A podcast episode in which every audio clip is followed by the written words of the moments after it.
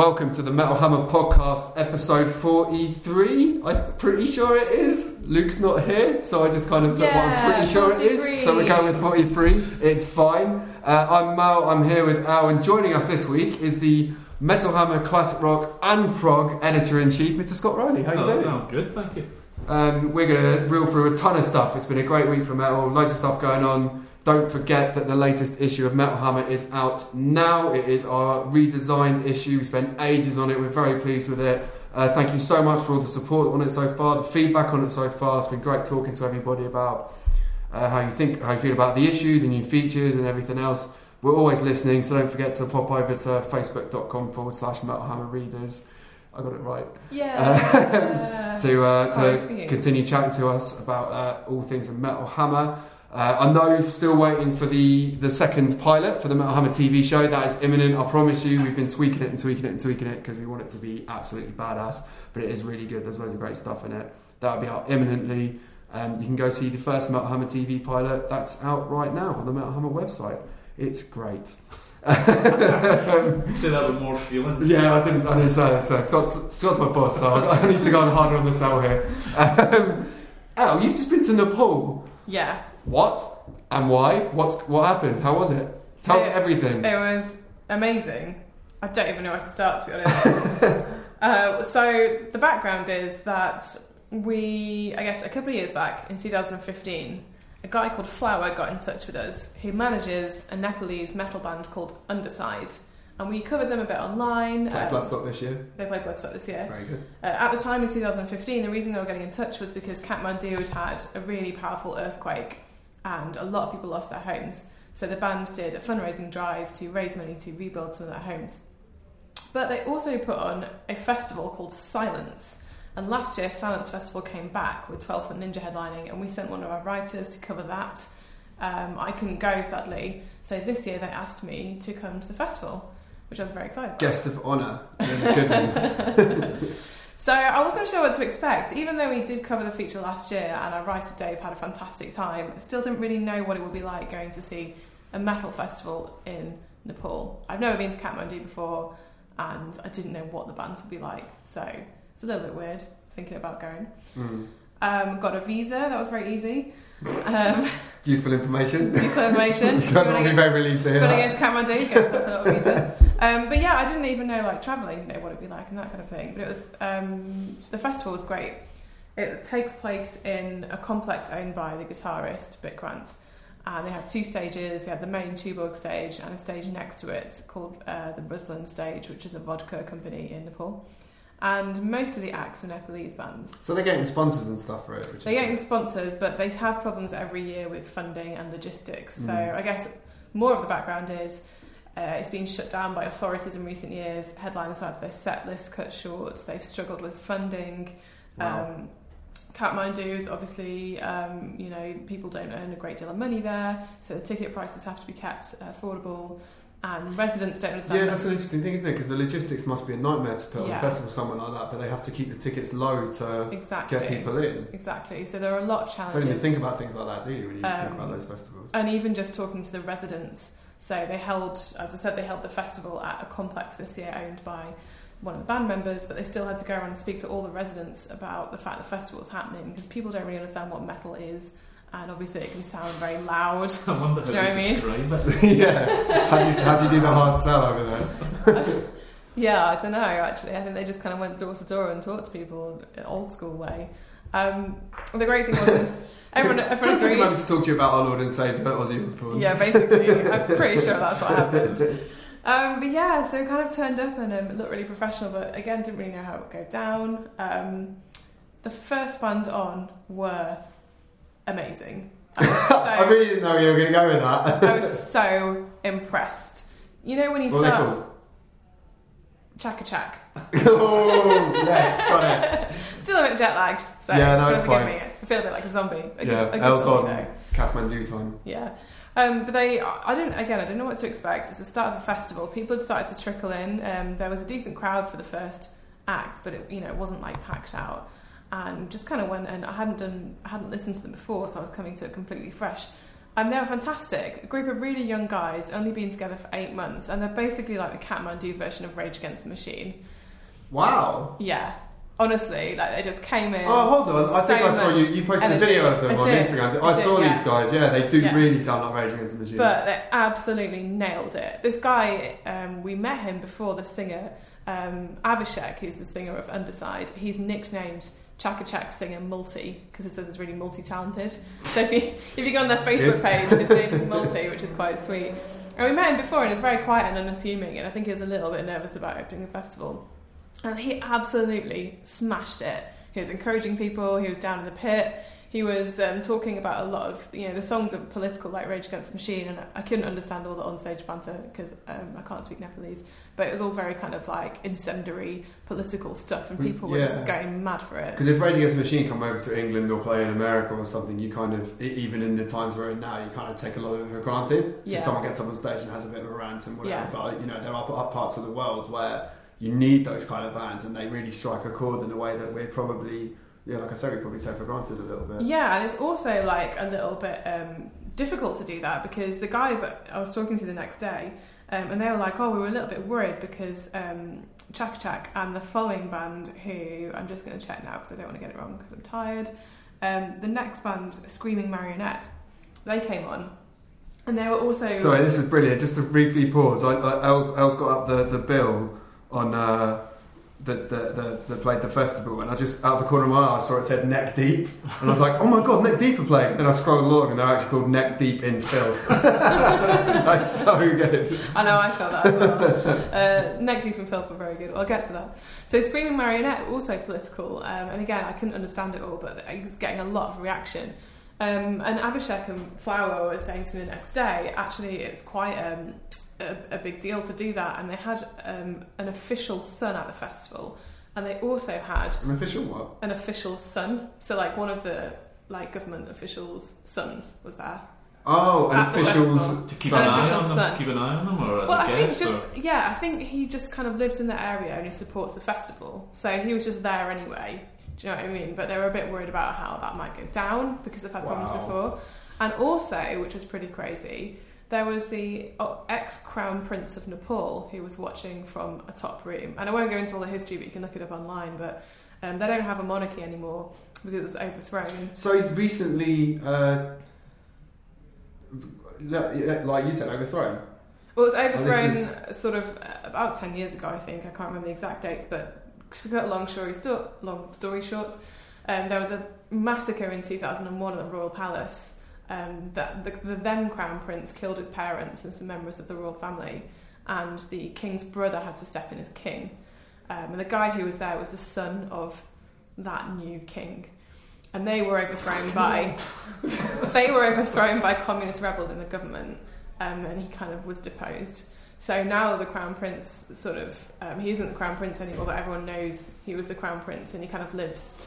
Um, you know his own life and has got some wealth and that kind of thing. But he's a he's a very controversial figure. They're not going to be short of material to write about, are they? Nepalese metal bands. Jesus Christ. Uh, he's, a, That's he's a controversial figure, which again I won't go into, but you can look it up online. He's done a few things that people don't agree with, but basically there are a few people in the crowd that you know they were a bit, a little bit worried about the bands getting so political because um, you know it, it could be taken the wrong way, or whatever. So what kind of regime is it? Is it a communist?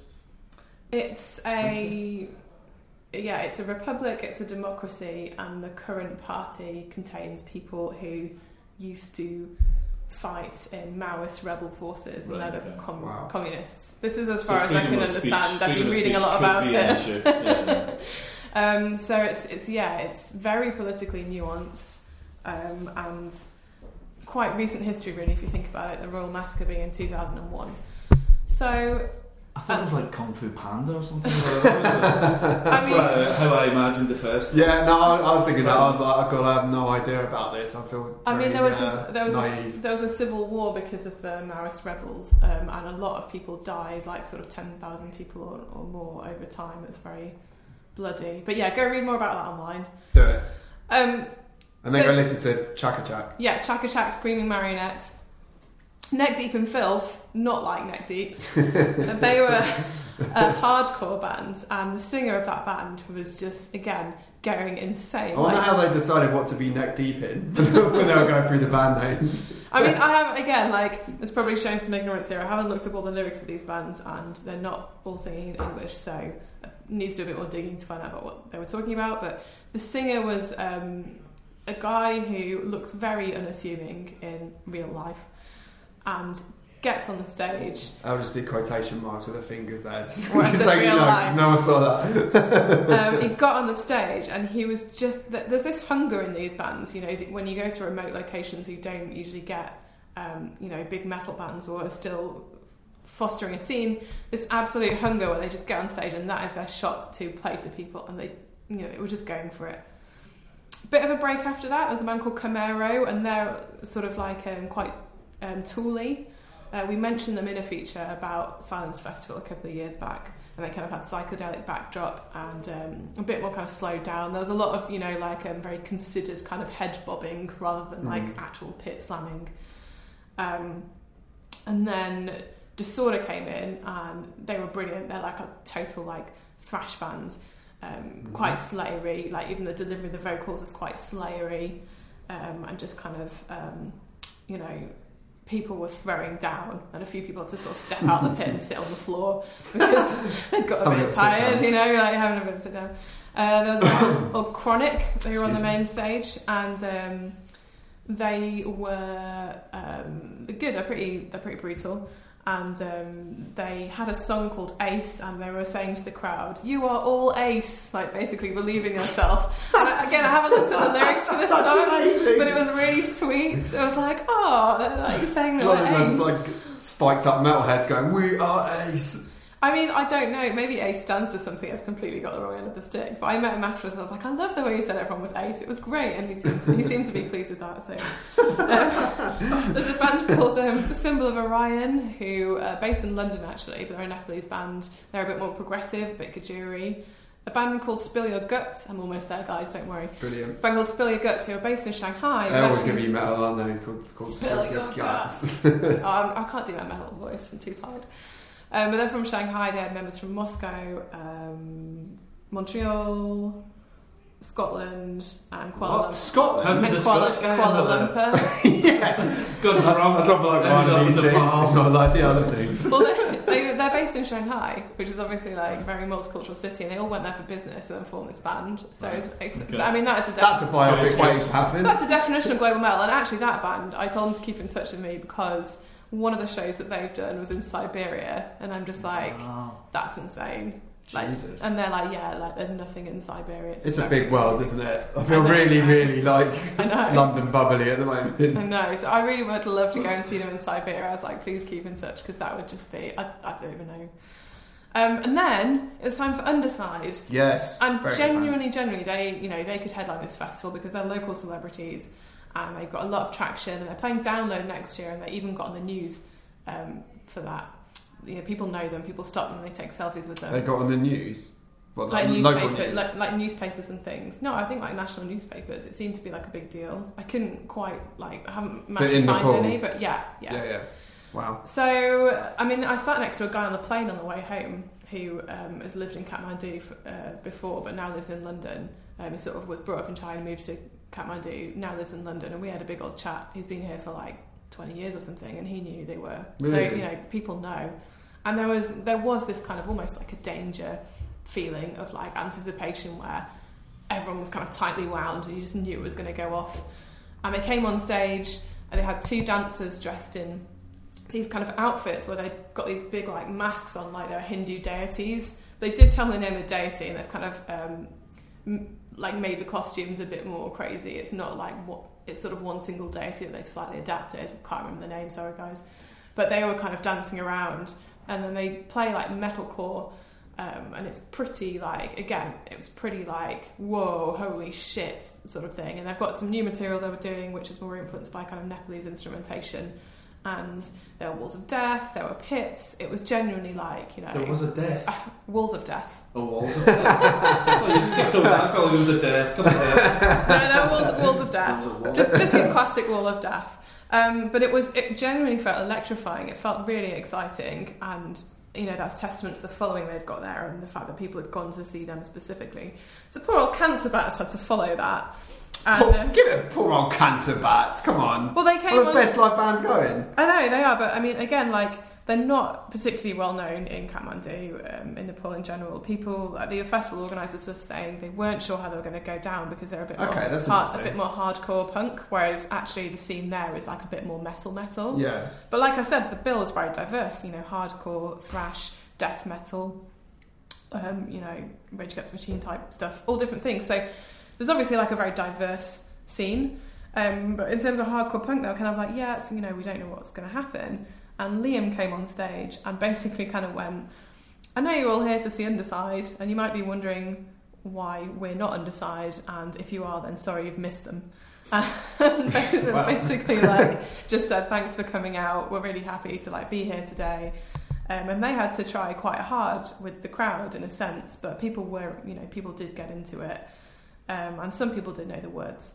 Wow. Um, and- Sounds like a hell of a day. I mean, it, one I mean, it day? was. Yeah, this was on one day. Jeebus. Uh, and the other thing was knackered. the other thing was because they um, because the authorities have shut them down for. I will stop talking about it soon. Sorry, the authorities have shut the festival down for. Cancer Bats didn't know if they were going to get to play the whole set, so they front loaded it with all the hits and then just went hell for leather. And they were saying that they were playing like you know with everything they'd got because they didn't know whether each song will be the last song they'd get to play. Wow. And Jay, the bassist, by the end that. was like, "Oh, I'm like, I can't play anymore. I'm really tired." but yeah, it was a lovely time. Goodness me. Sounds like an ace day. It was. you are ace. That was that is mad. Yeah, rambled Um, through that a bit, but hopefully go and check out some of those. Yeah, bands. loads of great bands. Definitely go check them out, Um, and, and especially Underside, as El said, they are coming to download, and they are a sight to behold live. Yeah, Absolutely. Freaking really. Uh, can we quickly talk about this witch rot thing that's gone viral? I don't understand it. Have you seen this? Yeah, I have. Um, I- so I, Are they a real band? I don't heard of know. We don't know. The bands on Facebook, um, their breakup message that presumably was written by one very disgruntled member has gone viral. Um, I mean, I don't know. I'm just going to read it. I'm before? not It's going to too comment on good. it. I think it's personally. I think it's too good. It's a bit. You're not sure It's, about got, it. it's, said it's a good setup for a joke. Yeah, maybe. Anyway, it, this is what it said. This is from Rich, Witch Rot. They, they posted it on Sunday actually, so it looks like it took a little while to get traction on the on the internet. Um, so the statement from this band says, "Due to the unfortunate reality of our guitarist fucking my girlfriend of almost seven years." Witch Rot will be taking an extended hiatus. I will, however, continue the band in another space and time. Being ripe with hate, the music is slowly flowing, and without a doubt will become the most devastating, torturous music I have ever created. Thanks for the support. Stay heavy, Peter. Also, our drummer died.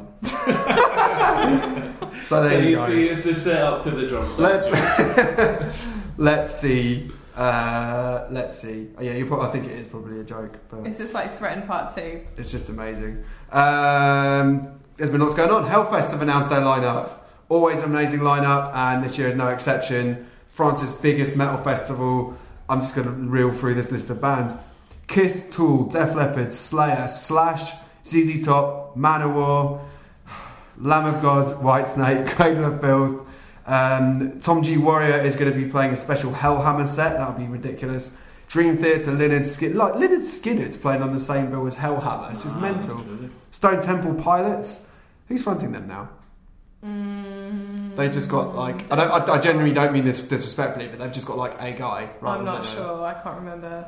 Uh, Clutch, Gojira, Architects, Anthrax, Testament, Tribute, King Diamonds, just buried away in there. Mercury, The Sisters of Mercy, Emperor, Cannibal Corpse, Sum 41, Enter Shikari, Phil Anselmo, along with this, these notes say dozens more. Do you know what though? What what I thought when I looked at it is just how well created created. Sorry guys, how well curated it is. Because that's obviously a long old list of band names. But if you look at the actual poster, they've done every single stage, you know, per genre. Gojira are headlining a stage, I think it might be the second stage actually, so it's a big one, um, that's just French bands on one day. Yeah, cool, and there's it? like Fu Manchu on like a stonery stage. Yeah, it's really, really It's genre so well done. Like you would just go to one of those stages and want to watch every single band if it's your favourite genre. It's just absolute precision curation. Might maybe make it try and make it out to Hellfest for the first time this year. Um, June's always knackering, so by the time Hellfest rolls around, we're normally a bit like, ugh, but maybe it's time. Maybe it's time. Um, rock stars are banging on about Brexit. I think you know that a, a, a kind of news item or cultural event has jumped the shark when rock stars are all weighing in on it. That's kind of at the point where I think everyone's sick about hearing about it. Um, Bruce Dickinson uh, said to French magazine L'Obs, um, he's quite relaxed about it. He's Bruce is chill on Brexit. Apparently, he says, "I'm quite relaxed about the idea. There's a lot of nonsense and scare stories being made up by both sides, which I think is pretty immature. Brexit will enable us to be more flexible, and I think that people in Europe will get an advantage from that." I mean, without going into where we stand on it and, and going down that route and all the rest of it, I think it's probably safe to say that if you're in Iron Maiden, you're probably not that worried about Brexit. You are could just you? get in If his your mum's in plane. a Swiss bank account, you'll be alright. He could just get in his plane and fly to whatever country he wants to. So yeah. be alright. won't Yeah, you literally. There's no. I mean, nothing's going to stop Bruce Dickinson from flying somewhere if he feels like it is there. It's just. It's just how it is. Um, Ozzy's, on the other hand, I think echoed what I reckon. If you get beyond the actual politics of, or what most people probably think, which is, uh, this is what Ozzy said to the Independent or Independent.ie. Um, Ozzy said, "People keep on going on about me about that. Is it a big deal over there? what will happen with it? Are people voting in or out? What's going on? I don't read the newspapers and I don't really talk politics because I don't really know. I don't understand. You can say that on every subject. Yeah, to fair, Gun yeah. control, I don't really understand. yeah, yeah, exactly. Who is he? Is that a Um, big thing? I, I think that kind of sums it up. Bless him. I don't think anyone really knows what's going on in the grand scheme of things. Bruce That's made me laugh because he said if musicians ran Europe, it'd run a lot better. Well, Yeah. I, can't, I can't see Ozzy, you know, as the foreign yeah. minister. Ozzy's just instantly undermined that argument, hasn't he? Oh, God, imagine. Uh, Cur- current affairs, Ivan Moody from Five Finger Death Punch. No. I mean, I know I've just talked about Nepal for about half an hour, but I just want to say as well, there was a set from Cancer Bats doing Bat Sabbath, and everyone knew all the words to all the Black Sabbath songs, and it was fucking brilliant. That's cool. Yeah. That is cool. So let's just all forget everything and just listen to Sabbath. Just listen to music, um, and it will all be fine in the end. Oh God. um, cassettes are back. Why? Yeah, that's weird, isn't it? It is weird. A report on louder.com, our host website, you can go check out now, says uh, Amazon is now selling new cassettes, and they're not cheap. They are uh, they are one of the things that um, were not in Cyber Monday sales across the board.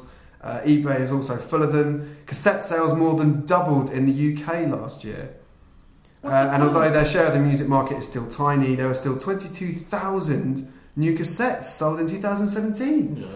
That's a And lot of physical something, it like it went up 90% this year or something in the first half of this year. That's correct, yes. Uh, That's what it's written right in. Yeah. That's because I wrote it on the website. oh shit, I didn't even know. Oh god, it's like we plan these things. Um, why cassettes back? I think that's stupid, so I don't know. like, you put them in a stereo, they get chewed up, you have to fast forward and rewind, you can't just listen to the start of the song. I don't have the patience for it. Also, does anyone still have a cassette player? I don't think I have one. I've got one. I've got yeah. one. I've in, got what, like. in what format? Like just a little boombox thing? No, I think I've got one of those really old. Do you remember those like old sort of handheld type ones like you got at school to like? Walkman? No, like. Like one of those flat ones. Yeah, Oh my god. yeah, like a flat one that you put a Where did tape you do in. Years and years ago, I think I, you know, 90s. as a child, I used to like tape stuff off the radio or like Of make, course. make up my own radio shows or Yeah. whatever. Trying to get in before the DJ cuts at the end and going, and that was, you know, oh, fucked it. yeah, I Wait think till next time. Somewhere, somewhere, I've got one of those. But who wants to return to that taping off the radio? The, the funny thing is, is that I think that I don't quite get why someone would want to bring tapes back because they're inconvenient. Like you say, they break. They don't sound great. And it's just it's really weird. I don't see the, the obvious thing of them. It But literally must just be retro fetish. I did actually get a Prodigy tape when they, uh, for not for the album they just released, the last one, Invaders Must Die, they did a special cassette tape and I Yeah. got it. And now it just sits Bought on it my- with your own money. uh, did I buy it or did someone send it to me? Ah, see, that, that doesn't count, does it? But I do have one. Yeah, maybe maybe Oh, someone do sent like it to it? me. Do you actually. cherish it? Is it sitting It's got pride of place just up in front of my vinyl, and not doing anything. And I think that's part of It the doesn't appeal. I do think some of them just look cool, don't they? So it's just like there's an Iron Maiden one on that article. It's the Killers album. It just Is looks kind of cool. Because that's the kind of thing I would quite like, actually. I mean, some of them look like dog shit. They, you know, they're just the album sleeve on a tiny little square in the middle of the cassette. Yeah. But that was quite nice. I mean, you can it's collectible, and I think we're in an age where people are real completists about stuff. They want to have everything by Iron Maiden, let's say. Yeah, Um, I feel that. yeah, and if they look cool, you just add it to your shelf next to all your other stuff. That's what it is. It's like a little ornament. Like I've got it with the. Uh, yeah, it's in front of my. My one's just in front of my records, but like I've got like an Iron Maiden lunchbox, and if I had a little Power slave, Oh no! it's good. Yeah, it's awesome. It's a proper little little tin one. Did it come It's with a a tin flask? number of the beast one. Did it come with a flask? Uh, it's still wrapped. I haven't opened it. Did you use your money to pay for the lunchbox? yes, I did actually. Um, and it's, Why do you bring your sandwiches in a small plastic bag? don't use it. That's what I mean because it's got a use, but I don't want to use it. It's to, it's a, it's a little thing, and that if I got an Iron Maiden tape, that's where it would go. It would go in front of my Iron Maiden. I've seen lunchbox. you bring your sandwiches in and make a sad face because you've squashed them in your bag. So Yes, that is true. just just use it. Eddie could protect them. That'd be pretty cool. I don't know. It's fine where it is. Why are you trying to convince me to open my stuff? It's pristine and wrapped, and it'll be worth money, and I'll never sell it. So there. Um, so yeah, I guess that I guess that explains it. but it does. I think people are, you know, uh, someone said to me, "This is the age of the completist," and I think that's that's really true. That people can buy everything by a band now. It used to be, you know, you went to your local record shop and you bought what was in there, but now the internet means you can buy everything. And also, if people, uh, you know, I kind of, I think the, the this classic stereotype is like it's a certain age person who could neither afford to or wants to be a completist. But actually, if you're not paying for your core music and you're streaming everything, you do have more money to go and put into Yeah. physical, like lovely rap stuff. And I think that's why bands are making more of an effort now because they're not making shit out of albums now. So they go and It makes Yeah, sense. exactly. Yeah. Apparently, electronic music. I mean, I've never. It's not something I know too much about. But I read an, a thing by on DJ magazine, and they talked about how it's an affordable way for uh, DJs and home producers, I guess, to release a physical product and sell it. Mm. And I suppose once you do that, and then it's on cassette, and only a few hundred people have got it, then it becomes something that pe- more people want as well. Yeah. So it's kind of a bit of like reverse psychology. When you can have everything, everything's a little bit kind of cheap and yeah. so freely available. But Yeah, once it's special and only a few people have got it, then it's you can build a cult around that. And if it Definitely. is something like that looks fucking cool, then maybe I could relent a little bit. Who knows? What for? Are you talking about a tape specifically? Yeah. what if uh, Nine Inch Nails released a tape? You'd be all over that, wouldn't you? I don't know because they do a lot of like box sets and stuff, and they are really really nice, and it's nice to have them. But then you just kind of end up with like half your house in box sets that you don't really get out. So I You're don't funny because you kind of you're not like as geeky about collectible stuff. I've got a ton am, of nice but you stuff, hoard which is stuff. great. Yeah, You just kind of keep stuff and then you just have it. yeah.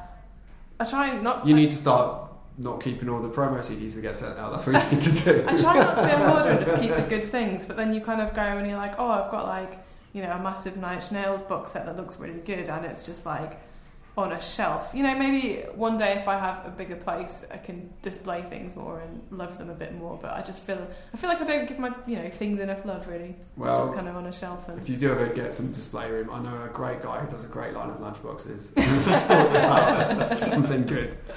Um, on last, uh, well, this is going out Thursday. So yeah, just just within the last week. Last Friday, Chinese democracy turned ten, which is just an excuse for me to sit here and talk about how fucking great Chinese democracy is. To be honest. you know, I've never I you talk about it before. Yeah, well, deal with it. It's. I think it's one of um, the most. Uh, he's underrated. Fair, yeah, because everyone slags it off, don't they? I think Chinese democracy is excellent. I think it's really, really good. I don't slag it off. Mr. Rowley, I, thoughts? actually- I. I like Chinese democracy. I was going to say I love it. I don't love it. Hmm. It's hard to love. I remember loving the. Um, see, obviously, before it came out, there was nine songs that were leaked everywhere, and so you kind of had. To, I had, remember having those nine songs and thinking, "This is going to be amazing. He's going to absolutely surprise everyone with this." Because like Madagascar, Better, There Was a Time, all absolute Yeah. belters. I love it. There at a time is an unbelievable Yeah, song. and then but then it came out and it was like, oh, those were the best songs. and there were six other songs on there that are kind of instantly kind of forgettable. IRS is quite good from what I remember. Yeah, I, yeah. I've got so I'm going to run through this track list here. Chinese democracy, banger. Shackler's revenge, banger. Better.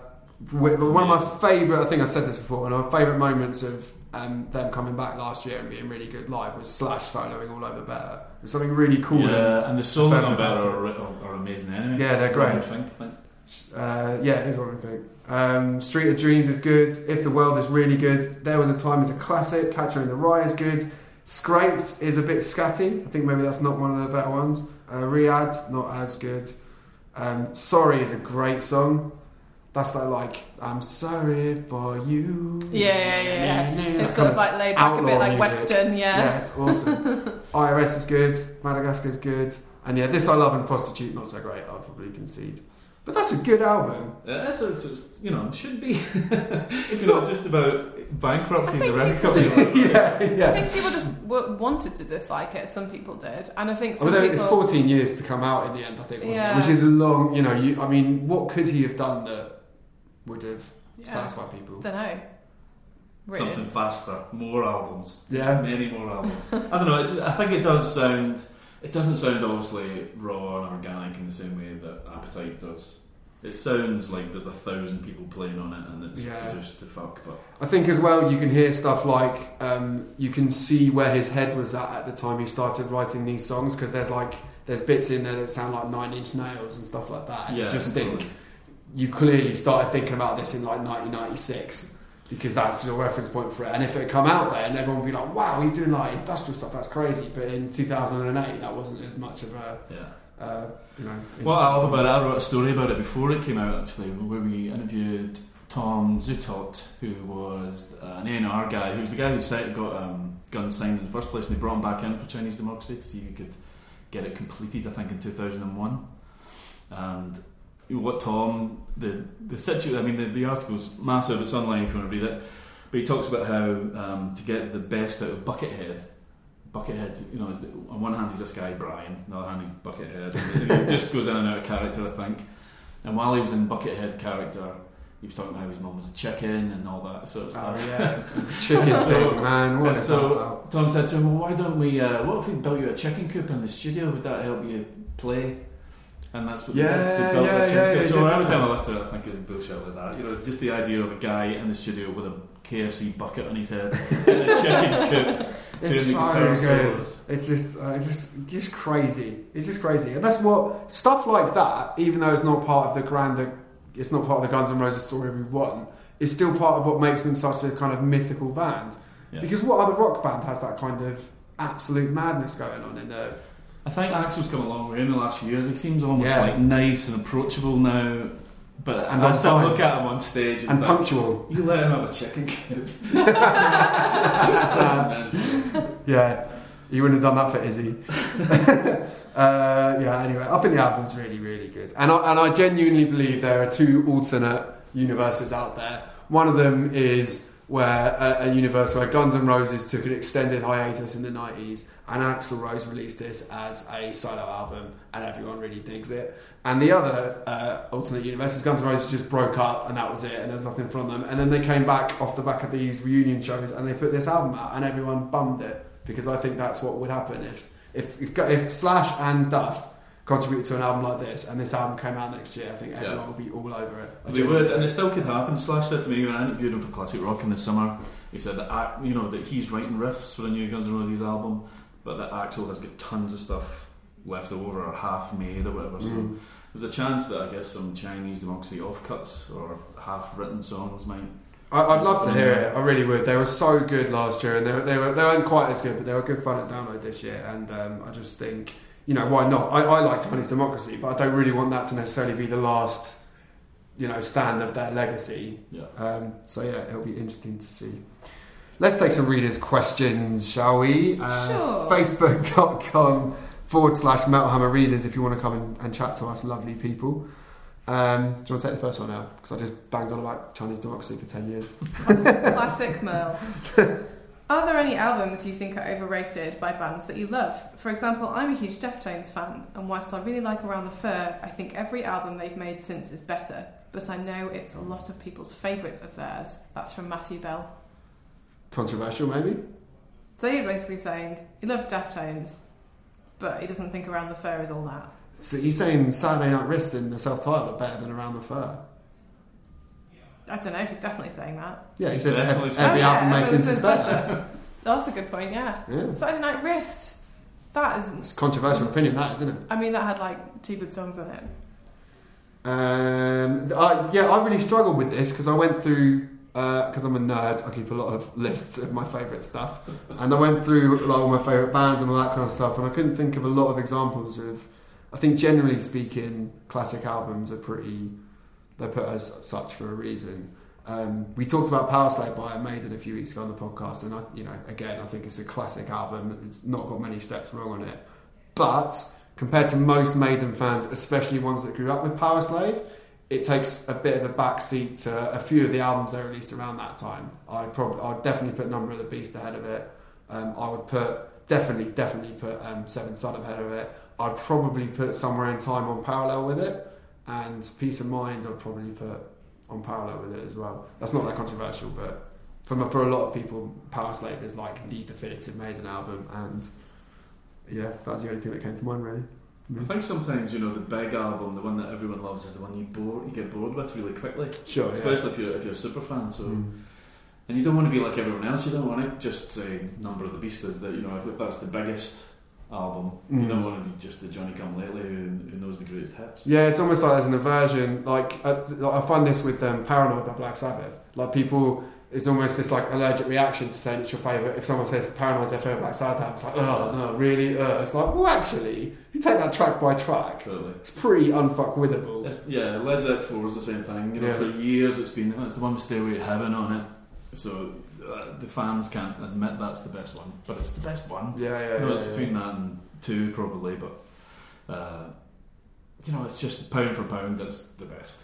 Like we just talked about Guns N' Roses, people that come in and go, oh, you know, I, you use your illusion is better than like one and two are better than Appetite for Destruction. Really, it's like, well, it's not though. Is it? No. It's just not. I thought of little Luke, who's not here with us today. Little Luke. What would he say? well, I know that he is really into Suicide Season by Bring Me the Horizon, but I think it's shit. Oh, that's that's quite. Firstly, you've just put words in his mouth, words I'm not convinced I've heard him say. He said And he really liked it. secondly, secondly, you just throwing him under the bus. Such a shit tasting music. Now you brought it up. Oh, I thought they no. were rubbish um, until after that, basically. So That didn't answer the guy's question. That Yeah, you just you, you, just, just, added in your own. you just said he didn't say what albums does Luke like that you hate. I know this guy. yeah, but he said albums you think are overrated by bands you love, and like I do love them now. Like I love Sempiternal, Yeah, I okay, love fair like point. you know There Is a Hell or whatever, and I love those records. But yeah, Suicide Season, don't care. You still don't like. I just don't care about it. I just think they sounded really scrappy and a bit shit. I was probably still put off by some of the controversy around them at the time as well. Interesting. Yeah. Um, yeah, I mean, it's not. It's nowhere near my. Fa- I definitely like the two albums that came after it a lot more, but it is. It does hold a special place in people's hearts. Although apparently they've been playing uh, a kind of um, medley of their really heavy material on the current tour, and it's just confused the shit out of the crowd because most of them are there for the new stuff, and they suddenly go into deathcore, and everyone's just like, "What's going on?" Which I would love to see. Um, what group have you tried this year that you've never listened to before? That's from Simon Briggs. So it could be new bands. I think he might be getting at if you got into any bands that you hadn't really given a chance to before. L, anything? Uh, Svalbard. I oh mean, yeah, We Great streamed their debut album in 2015 on the website, One Day All This Will End, and I'm ashamed to say I didn't listen to it. So this year they released It's Hard to Have Hope and uh, listened to that. And I think they've got a lot of really cool stuff to say. yeah. Uh, same as um, Rivers of. I don't know if it's Nile or Ni- Nile. Neil. I feel like Niall. Like, me, me like, too. But you know how that's like how Papa. Neil's spelled, isn't it? Oh, From Ghost. oh, I thought he was Papa Niall. No, it's Papa Neil.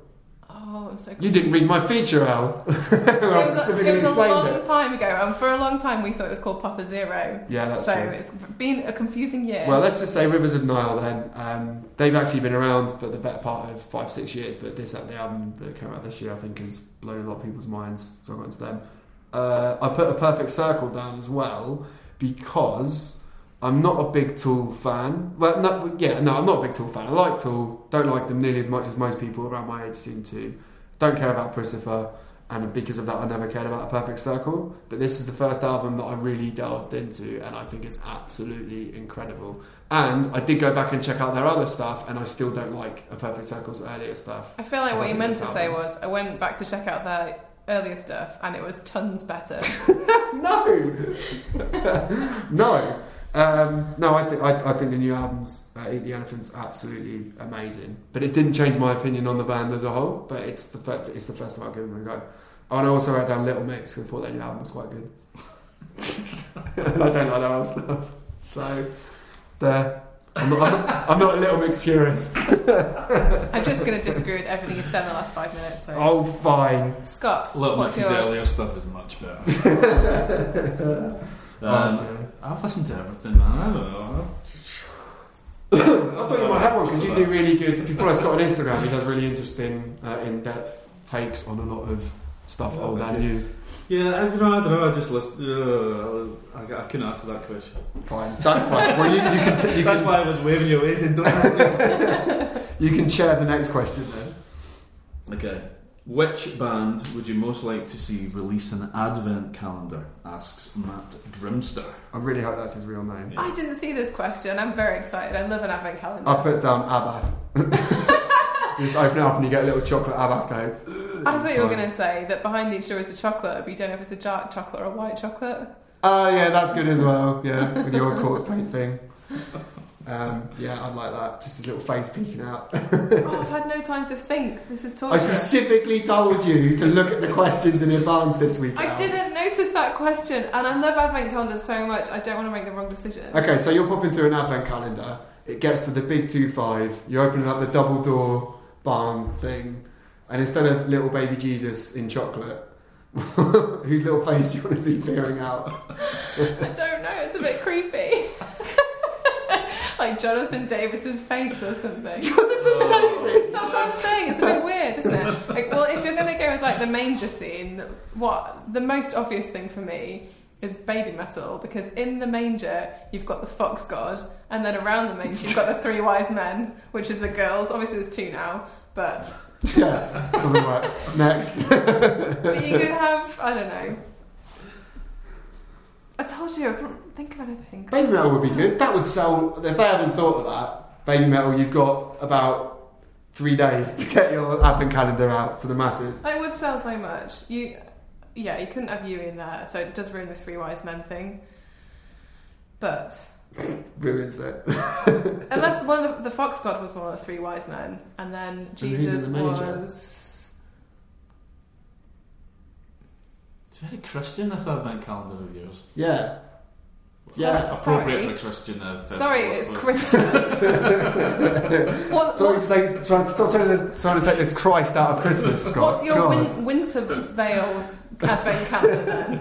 Right, so our Pagan Fest advent calendar. If it's pagans, it's got to be like Wardruna or folk metal or something. I Yeah, don't know. Heilung. yeah. What would, jo- what would. Jonathan say if he was here? Oh. He'd have a brilliant Something nebulous. I know what he'd have. I've got the perfect one for Jonathan. When you open the door of the advent calendar, instead of getting a chocolate, there's just a void. It's a swirling vortex through another plane. yeah, exactly that. Definitely. And each day you get transported to a different plane. God. Um, Oliver Wilson asks, uh, how much is too much to pay for gig tickets? This is a good question, very uh, of the moment with a lot of people are unhappy about how much stadium gigs are costing now and arena gigs. depends on the band, depends on the venue. Speaking as three journalists that go to gigs for free, um, But not always. Like, you know, sometimes when it's in another country or it's our favourite bands, like we do still buy no, yeah, I bought my Metallica ticket. I bought my Exactly. Rammstein ticket as well for Milton Keynes. I've got a tool ticket for go and see them in Berlin, I think it is next year. Well, I bought um, Rammstein. The Rammstein ticket cost me about seventy-five pounds, and again, I'm lucky enough to go to a lot of gigs to review and to work out and whatever else. Um, so it's kind of different. My gig budget is is a bit different, but if I like, you know, to me, with the way the current uh, gig economy is, I think seventy quid or thereabouts for a Rammstein outdoor show, which you know is it's not like you're going to watch Ed Sheeran just play a guitar. Like you're going to get a show, I kind of think that's fair enough for like a few hours of your time. I don't know. Yeah, if, if it's What do you like if you've got like six months or something to kind of before it happens and you can pay for it and you're sort of excited and you're waiting for it and it's a big event. Mm. Yeah, I think like you know seventy or whatever is kind of okay.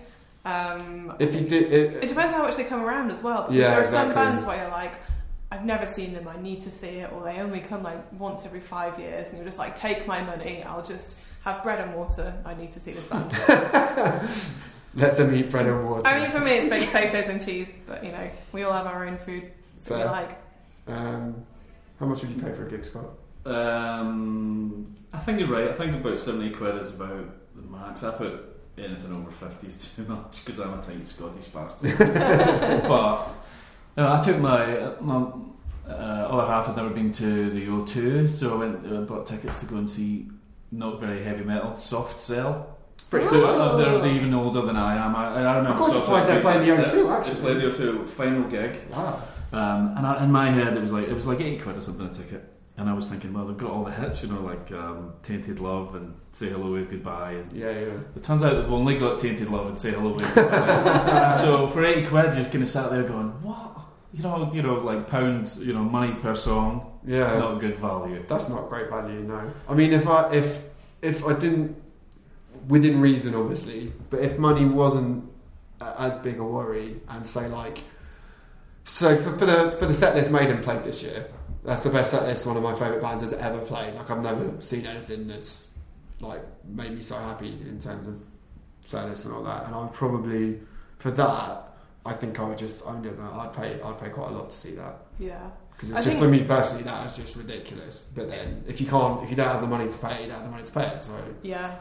I am going to see Hamilton because one of my friends is obsessed with it and has seen it like five times. And he's like, you have to come and see it. You this have is a to really come good see it. comparison, actually. So I've bought a, a ticket for it, and I it made me feel a bit sick because it was a hundred pounds, and I was like, "Fucking hell! I don't even know if I'm gonna like it. Like, it's so much money." And then I went through my whole bank statement and like paranoidly added up like all the things I'd spent that month, and kind of went, "Well, you know, it's next year. I'll look forward to it. I'm sure it'll be good." But it rather than spending money on a gig where I know I love that band, it did feel a bit like this is a lot of money. But that's what, like the West End and, and or Broadway or whatever your equivalent is. is so expensive. It cost Yeah. me uh, like to see um, Book of Mormon on Broadway was something like hundred and fifty dollars a ticket or something. And Yeah, then you get there and a round of drinks for two people is like literally like thirty quid.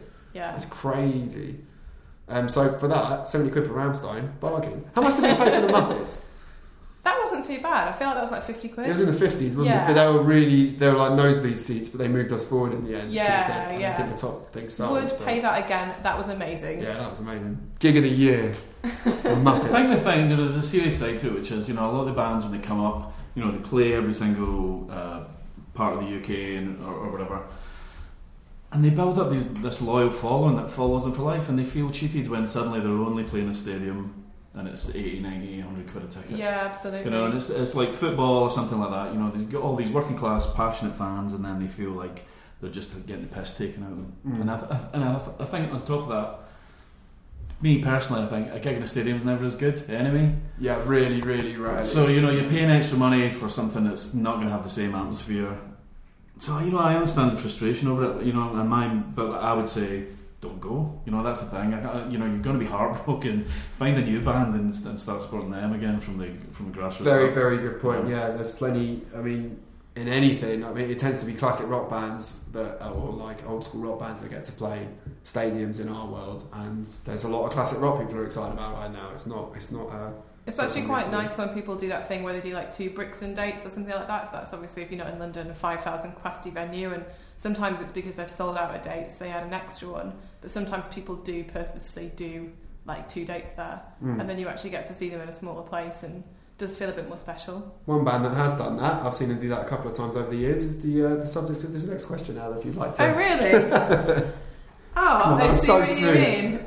Tim Thunderbolt Martyr. No way, that's his real name. That's his real name. Don't rude. No way.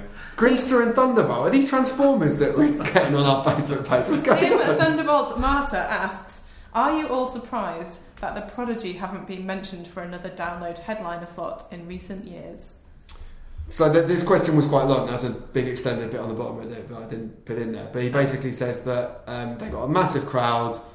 Um, everyone seemed to think it was a big success, and it was in a year where I think Sabbath played and maybe Metallica as well. It was, or maybe Slipknot. It was two big, big metal bands that played, and um, Prodigy went down a treat. Um, why haven't they been back? It's probably a fair question. I know, I'm really laughing because you said a treat, and it just, I don't know, it Well, sounded like, sorry, I should have said they were ace. it sounded like you're talking about an apple pie or something. um, I think they'd be really cool to play again. I There love was- them to play again. I loved it. I loved it. remember seeing them at like my first Leeds festival as well. I think it was them and Guns N' Roses, in fact, in the same day. Yeah, it was. Yeah, because uh, Guns didn't play Reading because it didn't have an airport or something. I don't remember, but yeah, I was. I'm a northerner, Something so I was that. only going to go to Leeds anyway. And it was so brilliant. Like everybody was dancing, and they fit in. At the time, they fit in really well with that rock and metal crowd because you'd go to a metal club and they'd always play the Prodigy. I don't know how it stands now, whether there's like a generation gap and there's like younger people that aren't into them, or whether it's still. Well, I think don't um, again, this is ten years ago. Well, nearly ten years ago now. But I actually think when they put out Invaders Must Die, in, I think that was two thousand nine. Um, I think that actually revitalised their fan base, and it kind of took it away from that '90s crowd. It was pretty modern, wasn't it? But the new Yeah. record has like a lot of nods to the 90s and Yeah, it like does. it's Yeah. quite retro. I mean, I saw them at Ali Pali the other week, and it was one of the most mixed crowds I've ever seen. There was literally everyone from older classic rock fans to little raver kids to metalheads to everything. I, I would love to see Prodigy download again. I think any anyone that's cynical about them belonging at a festival like that just hasn't seen them there because it's just bedlam. What do you think, Scott? Do Yeah, no, I agree. I think I thought they were amazing last time they played. Um, you know, and I'm old enough. I, I can remember the Prodigy coming out. You know, the, you know, the, they're ancient, aren't they? Yeah, It's crazy. You know, people talk about them some revolutionary, revolutionary electronic band or something uh, that don't belong at a metal festival. But it's, you know, metal's been changing so much over the last twenty years that it's, you know, they fit right in. I think. I would. We back it. It's approved. Um, someone want to take this last question, and then we'll take this thing home. Andrew Goodhue asks the most. Oh, oh, he wants to know what your most, what the most hyped up album of this year that turned out to be a disappointment was. Scott, I've seen, I've noticed your notes on this, and I'm really unhappy. Go on then. Well, it's Ghost, isn't it? Oh, come on, come on. Wrong with you? Well, it's like the bloody. It's like a soundtrack to some West End musical, some Yeah, really shit wrong West that? End musical. a really- a what do you mean? What's one. wrong with that? A really good This is what we End fought musical. against. It's bloody rubbish. Um, And I- come on! I can't say I haven't listened to it because you guys played it fucking week in, week out, day in, day out. Why? months. Why do you not think it's good? Because it's a load of old tripe. It's just Oh. overcooked, uh, Yeah, but it's like pseudo dramatic. Just I'm so, so unhappy about this. have, you- have you, have you ever been like my mum and dad would probably like it. That's uh, it. Just reminds me of it's just formulaic. Have you ever Shonky. been to a fancy dress party or a theatre show? I wouldn't go to the theatre. The theatre's like from the olden days. We have TV and film now. What's the point of going to the theatre? oh man, I, I, I, I love it. Come on, how can you not be Do you moved by what I Amateur think it's- dramatic Do bullshit. you not even think it's really like with that saxophone solo? There's nothing amateur about And there's a that. man. saxophone in it. There's nothing Just amateur to make about it worse. that. No, oh, I don't believe it. Oh dear. Um, but yeah, you can't really argue that that was a very hyped album. We probably did about 90% of the hyping on it because it's a classic record. because they're going to make a musical out of it. I hope. I hope Oh, so too. God. I think it is they, them. they will as well. I've uh, I, I've really stayed away from making this comparison with any bands over the years because it's such an obvious um, cornerstone and touch point for people. But I think this is the closest thing this generation is going to have to a Black album. In that, The Ghost album. in that, hear me out. Not in terms of it's going to put them in stadiums and break the mainstream and all that, but in terms of a band that were a few albums in, had a shtick, uh, had evolved a little bit, and then put out something so uh, divisive, but that did take them to the next level and was more commercial and all the rest of it. I genuinely think it's the closest thing we've had because, you know, what Scott just said about that album is probably what people would have said about the Black album when it came out. It's commercial and it's stadium rock and all the rest of it. I think. Not saying it's wrong, but, but I think it. I think it. I think it moves people in the same way and it sparks opinion. It's one of those albums that everyone feels like they have to have an opinion on. Yeah, totally. You know, and the Greta Van Fleet album is, is a very Yeah, thing. exactly. It's bloody awful, but uh, you know, it's, really one of those. When you when you compare to the bands in a similar vein like Rival Sons and so on. No one really sat around talking about Rival Sons in pubs saying, "What do you think?" and got passionate about it. Whereas Greta Van Fleet, everyone's got an opinion. Yeah. So definitely. you know that's a good thing, I guess. Yeah, no, it's a bit. It's a, yeah, it's a really good point. Greta Van Fleet, everyone. Uh, that was kind of the uh, the talking album of the year in the rock world, wasn't it? I think it's all right. I think it's Don't- I don't care. It's okay. I'm not, you know, neither here nor there. Um, I wrote down Machine Head, but I kind of feel like it wasn't super hyped, so I don't know if that's fair. But I think off the back of Bloodstone and Diamonds, which is an absolute crusher of an album, I kind of feel bad for Machine Head because I feel like every time they try and experiment and go outside the barriers a little bit, whether it's going new metal or introducing acousticy stuff or children's choirs, I feel like they just don't quite nail it, and then they go back and just put out a brilliant full throttle metal album.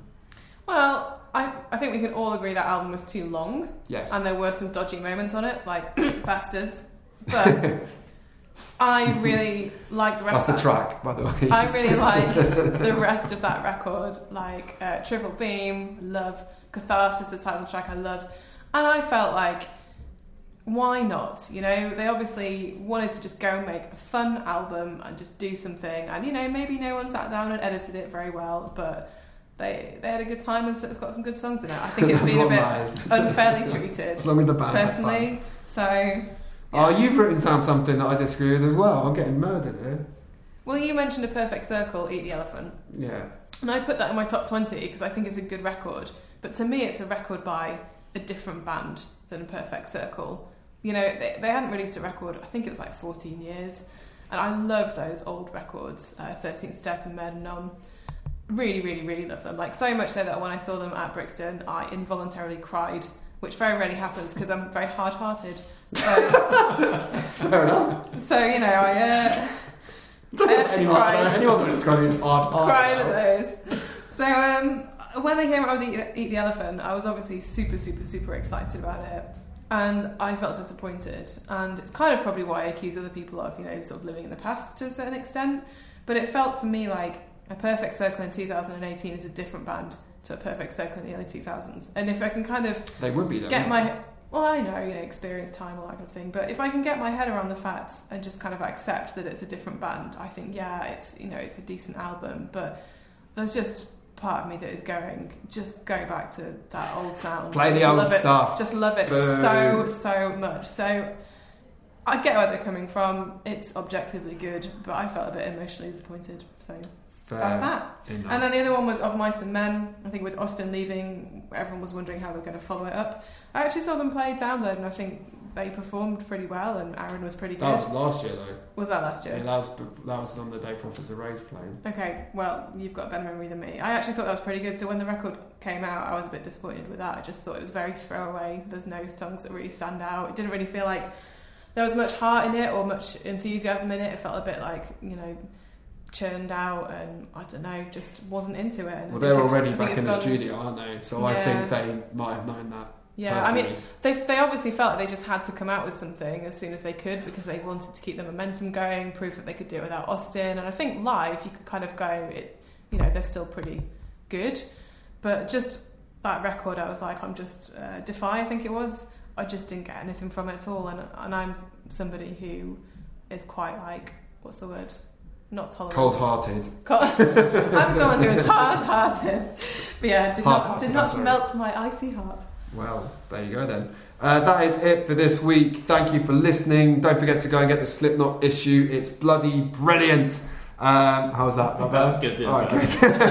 Metal Hammer TV Pilot 2 imminent. We will be back next week. I think you no gigs coming up, isn't it, this week? Right? Yeah, there are. Go on. Tesseract. Oh, cool. You gonna go to that? Yeah. Sweet. You can review it next week by going. um, subscribe to the podcast. Don't forget to rate us on all the channels because it does make a difference. We appreciate it. We'll be back next week. Thanks for joining us, Scott. See Thank you. you. Bye, everybody.